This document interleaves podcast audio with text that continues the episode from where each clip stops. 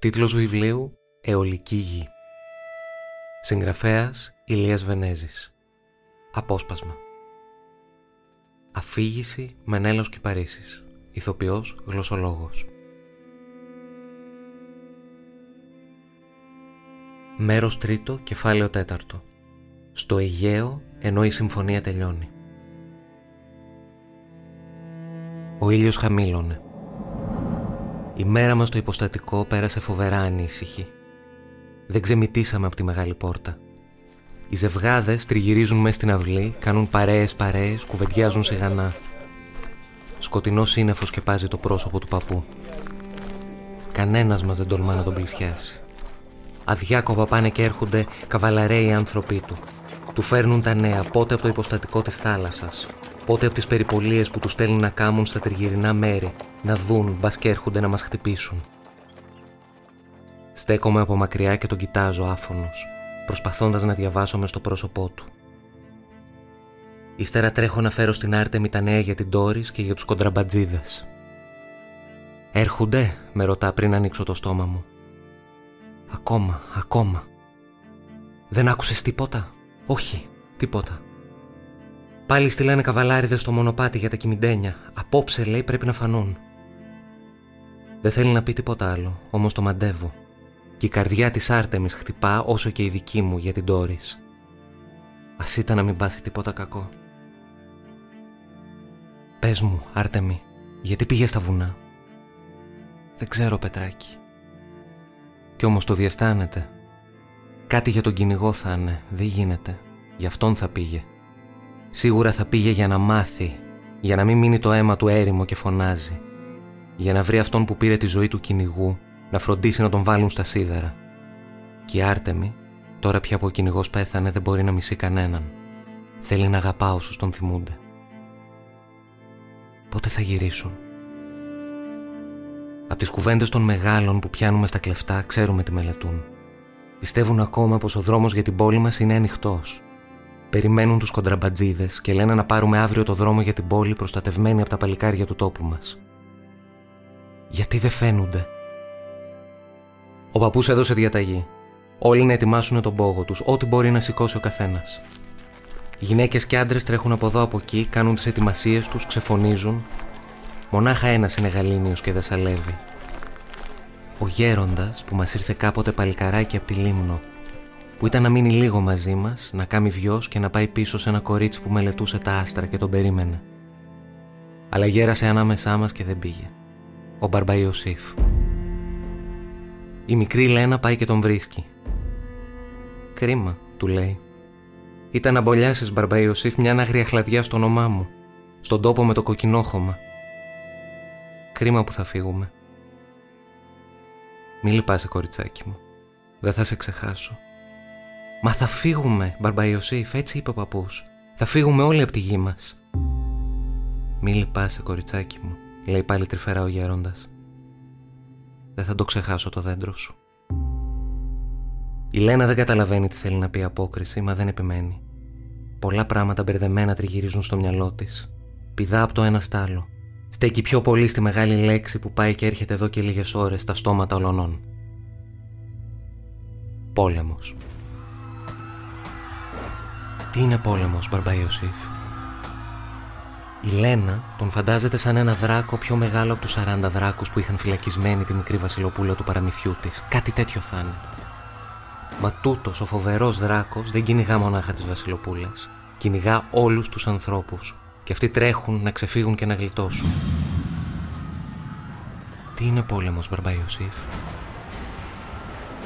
«Κοριτσάκι μου, γιατί να το μάθεις?» αποκρίνεται ο γέροντας. «Άφησε να μεγαλώσεις». Η Λένα έρχεται και μας βρίσκει, την Άρτεμη και εμένα. Θέλει να μάθει. Αφού δεν γίνεται από τους μεγάλους, ίσως μπορούμε εμείς. «Ξέρετε εσείς τι είναι πόλεμος?» Τότε, από το βάθος των παιδικών μας χρόνων, έρχεται. «Θυμάστε?» λέει η Άρτεμη. «Τότε, την πρώτη φορά με τα τσακάλια». «Ναι». Τότε ήταν για πρώτη φορά που ακούσαμε τη φοβερή λέξη. Είχαμε δει για πρώτη φορά τη νύχτα τα κοπάδια τους ανθρώπους να χυμούν με κραυγές και με τούμπανα για να διώξουν τα τσακάλια που η πείνα τα κατέβαζε στα σύνορά μας. Πόλεμος. Έτσι μας είπαν. Κι όμως εμείς είχαμε μάθει να παρακαλούμε στην προσευχή μας πλάι στους ανθρώπους και για τα πεινασμένα τσακάλια του κόσμου. Τρέξαμε τότε στον παππού γυρεύοντας απελπισμένα να βρούμε μια εξήγηση. Μα εκείνος, τόσο σοφός, δεν κατάλαβε και γέλασε. «Πρέπει να τα χτυπήσουμε», είχε πει. «Πρέπει. Πρέπει τώρα να αφήσουμε τη γη μας», Λένα. «Πρέπει να φύγουμε και να ακολουθήσουμε την Άρτεμη, εμείς που δεν λογαριάζαμε να φύγουμε καθώς το λογάριαζε αυτή. Εσύ που θα γύρευες από τον παππού να σου δώσει τον τόπο με το κοκκινόχωμα όταν μεγαλώσεις και εκεί θα είχες κουνέλια και θα ζύμωνες φουσκωτά ψωμιά. Κι εγώ που έλεγα να γίνω κυνηγός και να γυρίζω στα φαράγγια στα Κιμιντένια, στη χώρα με τις οξιές, στη χώρα με τις αγριοβαλανιδιές. Πρέπει. Αυτό θα είναι ο πόλεμος».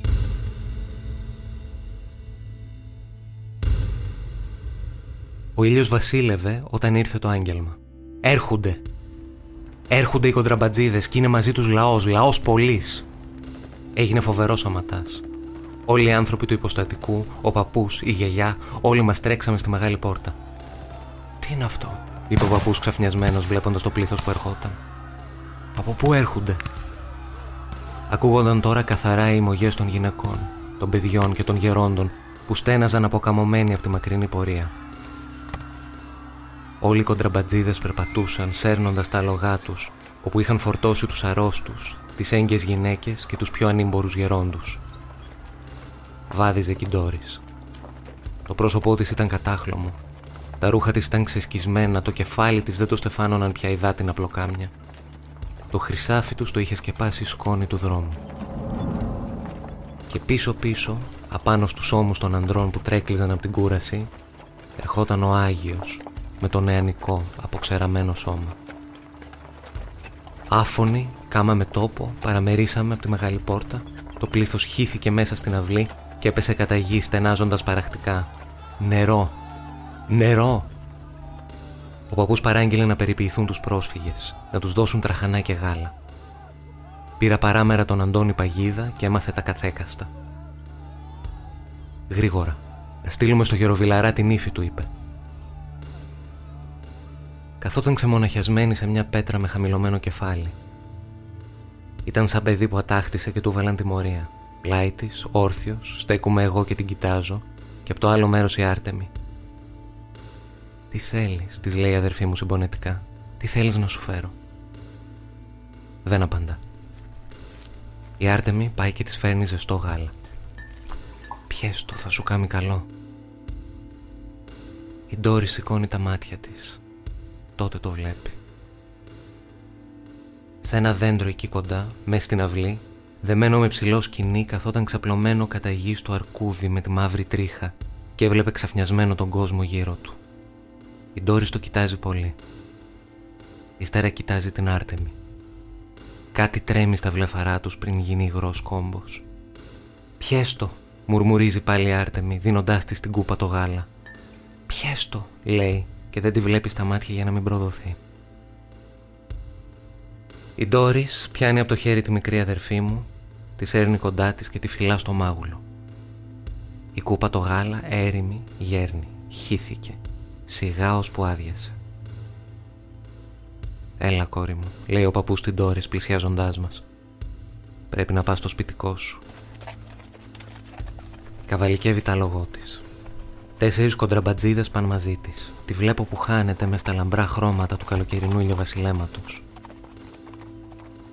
Τα μαλλιά της δεν είναι πια μες στη σκόνη. Τα ρούχα της δεν είναι κουρελιασμένα.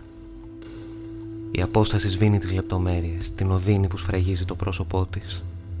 Φεύγει τυλιγμένη πάλι στο χρυσό φως της αιωλικής γης, όπως τότε, όταν πρώτο ήρθε στη ζωή μου. «Αντίο, Ντόρις».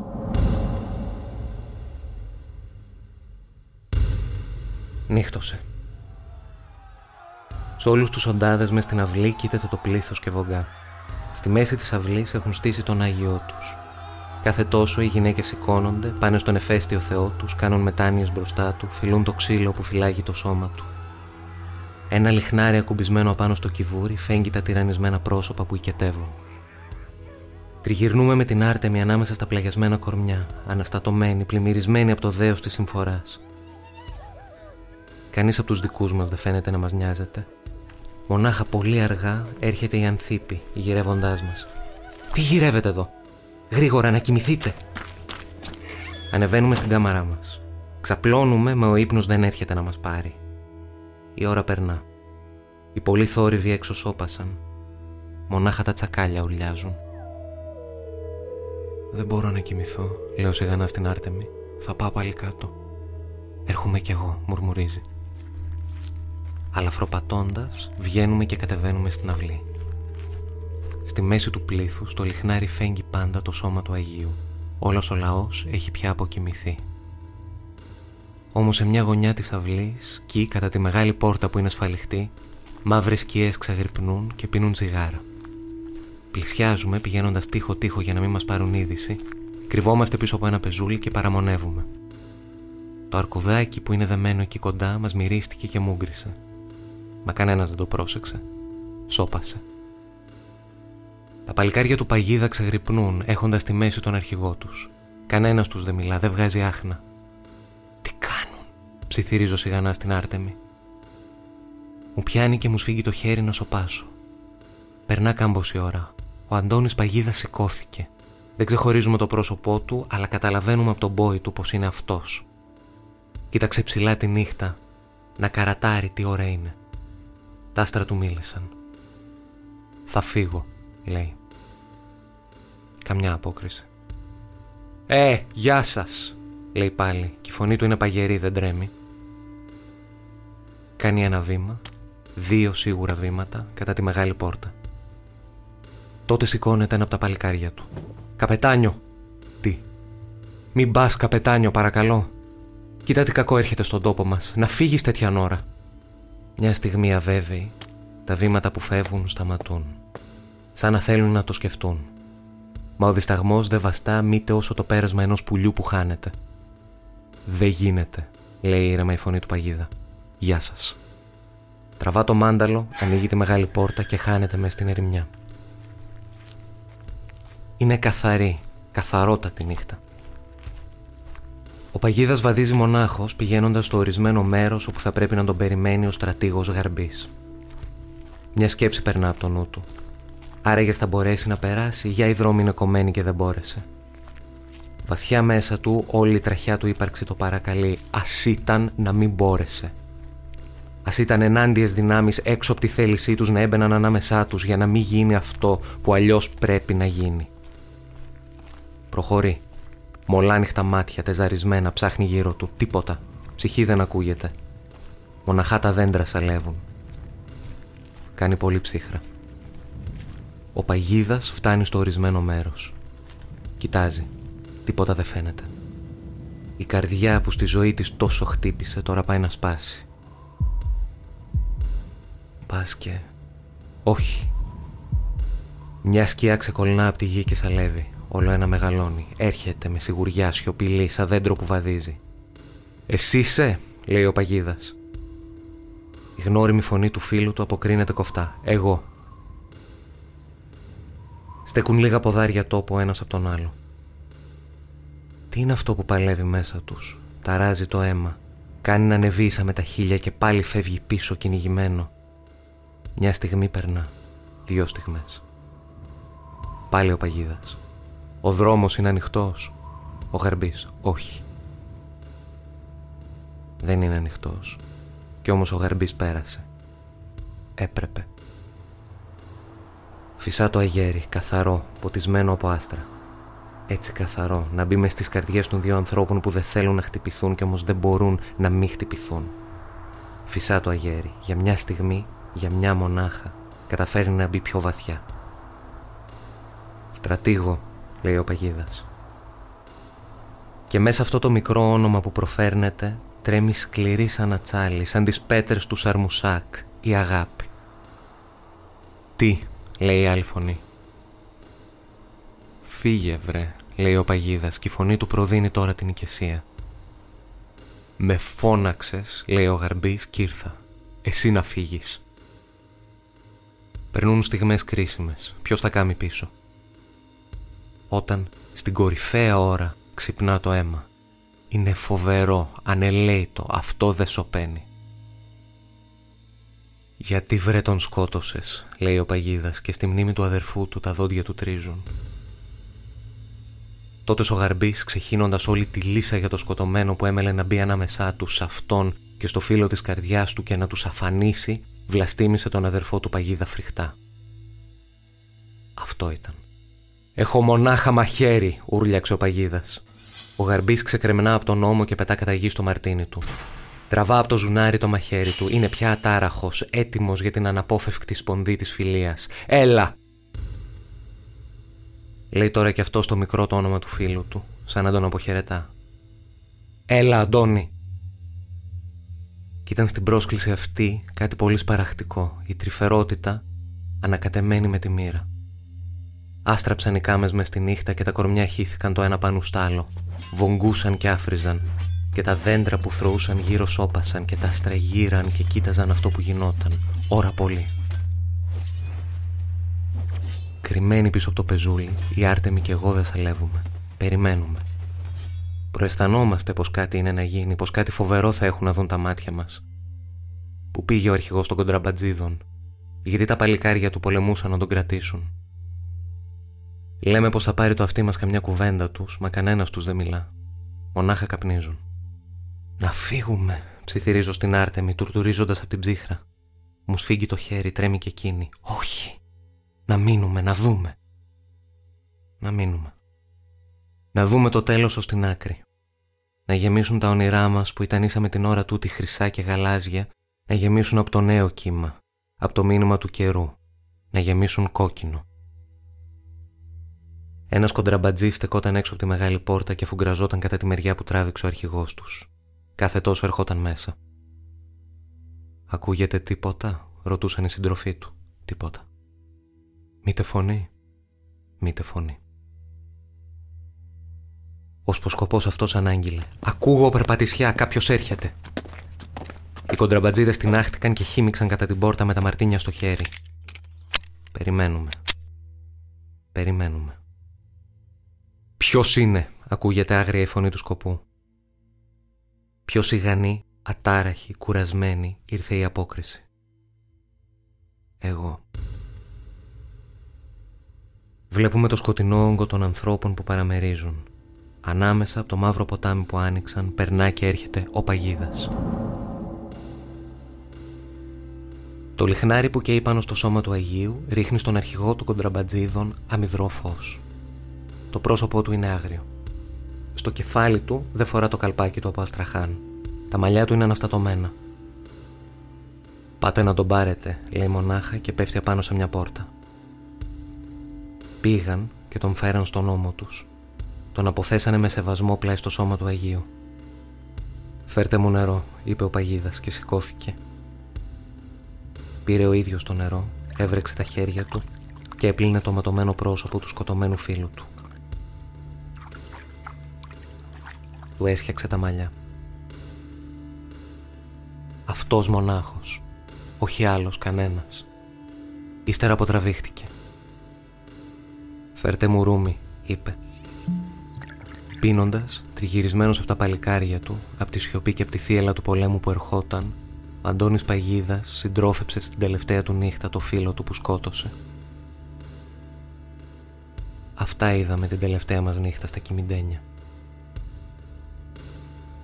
Πρωί-πρωί, οι κοντραμπατζίδες φρόντιζαν πρώτα για τον νεκρό τους. Θάψαν το στρατηγό Γαρμπή κάτω από τη μεγάλη δρύ, στην είσοδο του υποστατικού. Φτιάξανε σταυρό με χοντρά κλαδιά ελιάς και τον βάλαν στον τάφο του. Ο παππούς, η γιαγιά, όλο το άλλο πλήθος, ξαφνιασμένοι, μάθαν τον νέο σαν ξύπνησαν. Ρώτησαν για τα καθέκαστα. Μα κανένας δεν τους έδωσε απόκριση. Παραστάθηκαν όλοι από μακριά στην ταφή. Όταν αυτό τέλειωσε, ο Παγίδας πήρε παράμερα τον παππού. Το πρόσωπό του είχε ξαναβρει όλη τη σκληρή του αποφασιστικότητα. «Θα δούμε αν μπορούμε να πάμε τη χώρα», είπε. Έστειλε καβαλαρέους του να κοιτάξουν το δρόμο, αν ήταν ανοιχτός. Γύρισαν κατά το μεσημέρι. «Όχι, καπετάνιο, ο δρόμος είναι κλειστός. Όπου να είναι πλακώσαν οι Τούρκοι, πρέπει να φύγουμε από θάλασσα. Καίνε, σφάζουν και έρχονται». αλίμονό μας. Αλίμονό μας, ολολίζει το πλήθος αυτά ακούγοντας. Αλίμονό μας που πρέπει να ξαπατριστούμε. Ως την τελευταία στιγμή τους έμενε η ελπίδα πως θα μπορούσαν να μείνουν στα παράλια ίσα με που να περάσει μπόρα και ύστερα να γυρίσουν στα χωριά τους. Ήταν φανερό πια πως δεν το μπορούσαν. Αλίμονό μας. Αλίμονό μας. Πρώτα ξεκίνησαν οι πρόσφυγες των χωριών. Συμφωνήθηκε να χαμηλώσουν κατά την ακρογελιά του Ντικελή, όπου θα βρίσκαν καΐκια να μπαρκάρουν. Πήραν στον ώμο τον Άγιό τους. Και προστατευμένοι από τους άντρες τους, τους οπλισμένους με τάρματα που τους μοίρασε ο Παγίδας, πέσαν στο δρόμο. Τους παρακολουθούμε από τη μεγάλη πόρτα να χάνονται στο βάθος. «Η σειρά μας», λέει ο παππούς συγκινημένος. Τα συμβάντα ήρθαν έτσι βία που ανατάραξαν από τη ρίζα τη γέρη κυβρή του σπιτιού μας. Με δυσκολία κοιτάζει να κρατήσει τον εαυτό του για να μην πέσει στην κρίσιμη ώρα. Φεύγουν πρώτα οι άνθρωποι που δούλευαν στο υποστατικό μας, γυναίκες και άντρες. Φορτωμένοι τον πόγο τους, περνούν μπροστά από τον παππού που στέκεται στη μεγάλη πόρτα, ένας-ένας. Σκύβουν κλαίγοντας, φιλούν το χέρι του και εκείνος τους αποχαιρετά και τους ευλογεί. Στο καλό. Στο καλό. Όλοι φύγανε. «Πάμε κι εμείς, Δέσποινα», λέει στη γιαγιά. Της πιάνει το χέρι και το σφίγγει. «Θα μπαρκάρουμε από την ακρογιαλιά που είναι κάτω από το υποστατικό του Βιλαρά. Θα πάμε ίσα με εκεί με την ταλίκα». Πρώτη ανεβαίνει στην καρότσα η γιαγιά. Κλαίει απαρηγόρητα. Τα άσπρα μαλλιά που στεφανώνουν το γλυκό της στο πρόσωπο δεν είναι πια φροντισμένα. Παίζουν στο λίγο αγέρι που φυσά. Τρέμουν τα γόνατά της. Ο παππούς και η μητέρα μας τη βαστάνε να ανεβεί. Ύστερα ανεβαίνει η μητέρα μας. Ύστερα η Ανθίπη, η Λένα, η Αγάπη. Απ' το ένα χέρι βαστά τον πόγο της, απ' τ' άλλο την κοσμογραφία της, τους αριθμούς με τ' άστρα. Έρχεται η σειρά της Άρτεμης. Δεν κοιμηθήκαμε χτες, μήτε εκείνη μήτε εγώ. Το πρόσωπό της είναι κατάχλωμο. «Έλα, Άρτεμη». Σέρνει με το σκοινί που είναι δεμένο το αρκούδι της. Έρχεται σιγανά. Γυρίζει πλάι της και κοιτάζει. Είναι εκεί κοντά. Είναι πια δεντράκι η καρυδιά που μια μέρα, κινημένη από τη βαθιά επιθυμία να μάθει, φύτεψε με το χέρι της. Από την ανάγκη να μάθει αν φυτεύοντας καρυδιά θα πληρώσει με θάνατο. Κοιτάζει το δεντράκι. Το αποχαιρετά.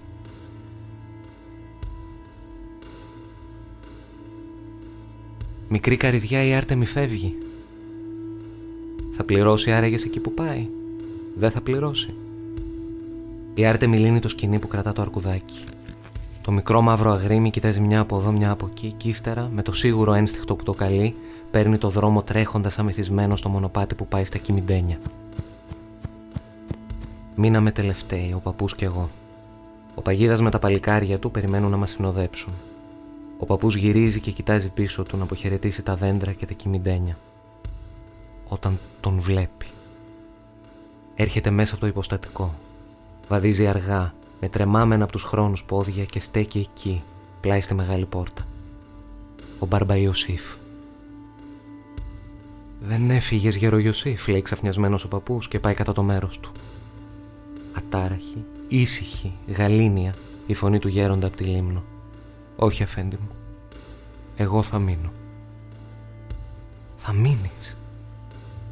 Αυτό είναι απροετοίμαστος να το δεχτεί ο παππούς και κάθε άλλος. «Πού θα μείνεις?» του λέει. «Έρχονται οι Τούρκοι, οι ψυχοί δεν αφήνουν ζωντανοί». Ο Μπαρμπα-Ιωσήφ ακούει. Όμως έχει πάρει την απόφασή του. Δεν έφυγε από τα Κιμιντένια όταν ήταν καιρός. Δεν έφυγε όταν μια άλλη φωνή, πιο δυνατή και από το θάνατο, τον φώναζε να γυρίσει. Όταν τον καλούσε η φωνή της καρδιάς. Το κορίτσι που μελετούσε εκεί στο γυμνό νησί τους, στη λίμνο, τα άστρα. Δεν μπόρεσε τότε. Τώρα είναι αργά. Για ποιο λόγο τώρα? Οι μέρες του πια, οι ώρες του είναι μετρημένες. Είναι αργά. «Θα μείνω, αφέντη μου. Τι θα μου κάνουν πια εμένα?» «Γέρο, θα σε χαλάσουν», φωνάζει ο Αντώνης Παγίδας. «Φύγε!» Μα η απόφαση που ακινητεί στα πικραμένα μάτια του γέροντα είναι δυνατή σαν την αγάπη της γης. «Θα μείνω». Όλοι καταλαβαίνουν πως δεν υπάρχει τρόπος για να τον κάνουν να αλλάξει γνώμη. Ο Παγίδας κοιτάζει τον ήλιο που χαμηλώνει. «Δεν έχουμε καιρό», λέει στον παππού. «Πρέπει να βιαστούμε». Ο παππούς προχωρεί με τρεμάμενα βήματα στον Μπαρμπα-Ιωσήφ. Ο γέροντας της λίμνου κάνει να σκύψει και να φιλήσει το χέρι του άλλου γέροντα. Ο παππούς τον παίρνει στην αγκαλιά του, τον κοιτά με στα βουρκωμένα μάτια και ύστερα τον φυλά στο μέτωπο. Έχει γεια. Ο παππούς πάλι στυλώνεται. Στέκεται μια στιγμή προς τη μεγάλη πόρτα του υποστατικού με τα μάτια γυρισμένα σε αυτό. Όρθια η βασιλική μας δρύς, στεφανωμένη με τα μαλλιά που τα λεύκανε ο καιρός, τυλιγμένη στα χρυσά χρώματα του ήλιου που βασιλεύει, στέκεται εκεί σαν να προσεύχεται. Έπειτα βγάζει το καλπάκι του, γονατίζει ταπεινά, σκύβει και φυλά το χώμα που το βλόγησε με τη ζωή του. Έχει γεια.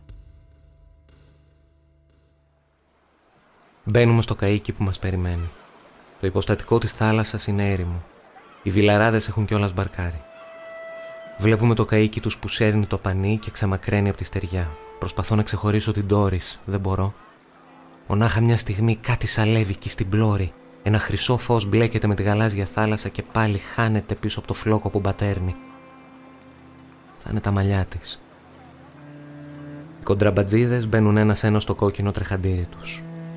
Ο Παγίδας, καβάλα στα λογό του, τους παρακολουθεί. Μπαρκάρισε και ο τελευταίος. Ψυχή πια ανθρώπινη δεν είναι στη στεριά. Όλα τα παλικάρια κοιτάνε τον αρχηγό τους. «Καπετάνιο, έλα!» Ο Παγίδας γυρίζει το κεφάλι του αργά, δεξιά, ζερβά. Το πρόσωπό του, φωτισμένο από τον ήλιο που βασιλεύει, είναι κόκκινο. Τεντώνεται στη σκάλα της έλας του, σφίγγει γερά τα χαλινάρια του αλόγου. «Γεια σας!» φωνάζει στους συντρόφους του. Δεν θα πάει μαζί τους ο καπετάνιος τους. Όχι, δεν θα πάει. Τα παλικάρια μέσα από το καΐκι το ξέρουν πια πως ο αρχηγός τους φεύγει. Φεύγει για να χτυπηθεί μοναχός με το λεφούσι που κατεβαίνει. Και να πεθάνει, αλλιώς δεν μπορεί. Πάει να δαμώσει το φίλο του που σκότωσε. Τον βλέπω που χάνεται καλπάζοντας με τα λογό του στο κόκκινο φως. Τα μαρτίνια των κοντραμπατζίδων μέσα από τη βάρκα αδειάζουν από χαιρετιστήρια στον αγέρα. Ο μεταλλικός τους κρότος πέφτει στη θάλασσα και σβήνει στα κύματα. Τα άστρα όλα έχουν βγει. Ταξιδεύουν στο Αιγαίο τα παιδικά όνειρά μας. Το κύμα χτυπά τη μάσκα του γαϊκιού μας και τα κοιμίζει. Κοιμηθείτε όνειρά μας. Στην ξένη χώρα που πάμε, πρόσφυγες, τι άραγες να μας περιμένει. Τι μέρες να είναι να ανατείλουν. Η Λένα αποκοιμήθηκε. Ήθελε πολύ τον τόπο με το κοκκινόχωμα. Εκεί θα ζούσε με τον άντρα που θα έπαιρνε και θα έκανε πολλά παιδιά και θα είχαν κουνέλια και περιστέρια και άλλα πολλά. Όχι. Η Λένα δεν μελετούσε ταξίδια σε θάλασσες. Δεν ήθελε να αντιχωρήσουν από τα Κιμιντένια. Δεν το ήθελε. Η αγάπη έχει στυλώσει αφηρημένα τα μάτια της στα άστρα. Πόσο πολύ τα μελέτησε τον τελευταίο καιρό, πόσο πολύ μέτρησε τις αποστάσεις τους με τους αριθμούς.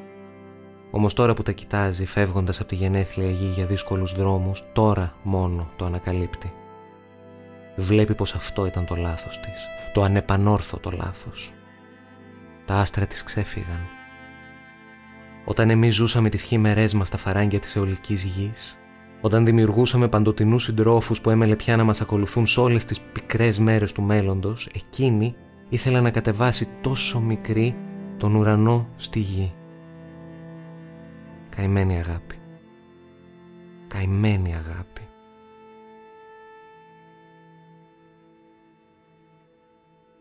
Είναι κάπου, σε ένα υποστατικό της Ανατολής, κάτω από τα βουνά που τα λένε Κιμιντένια, ένα δωμάτιο κίτρινο.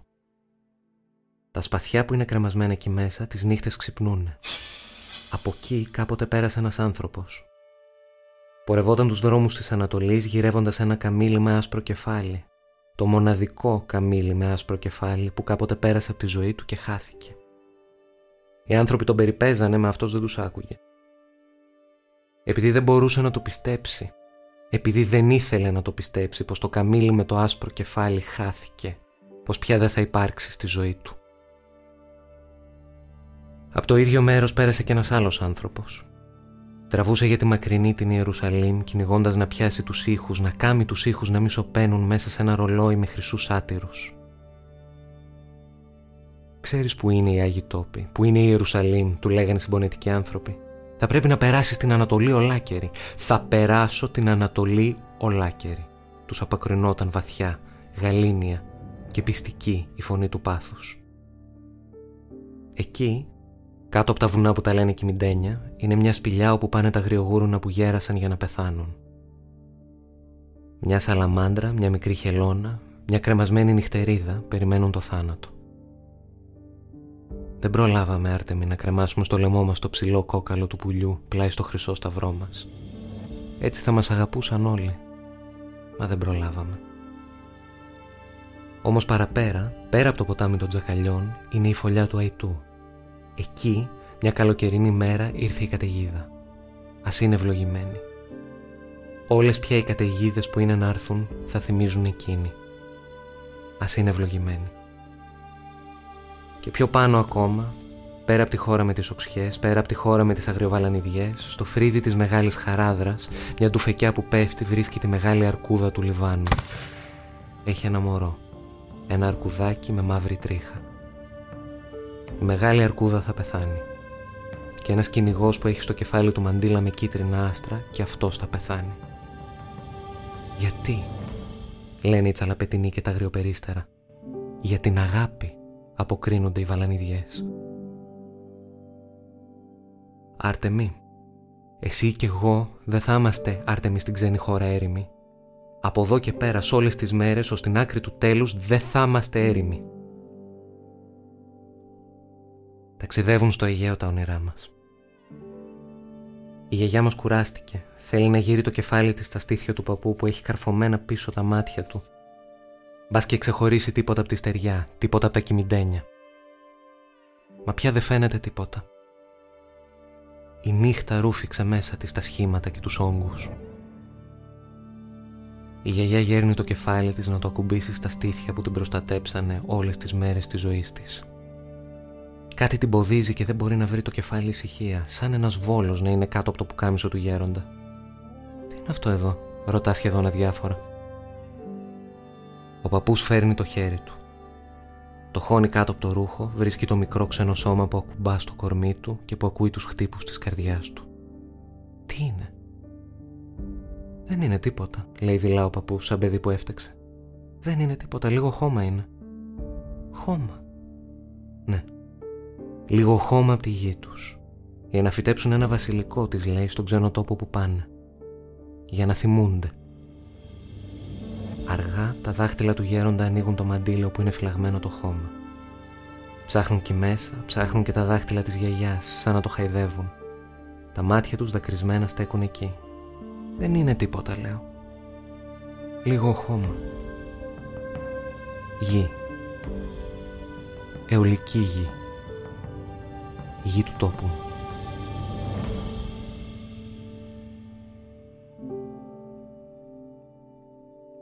Thank you.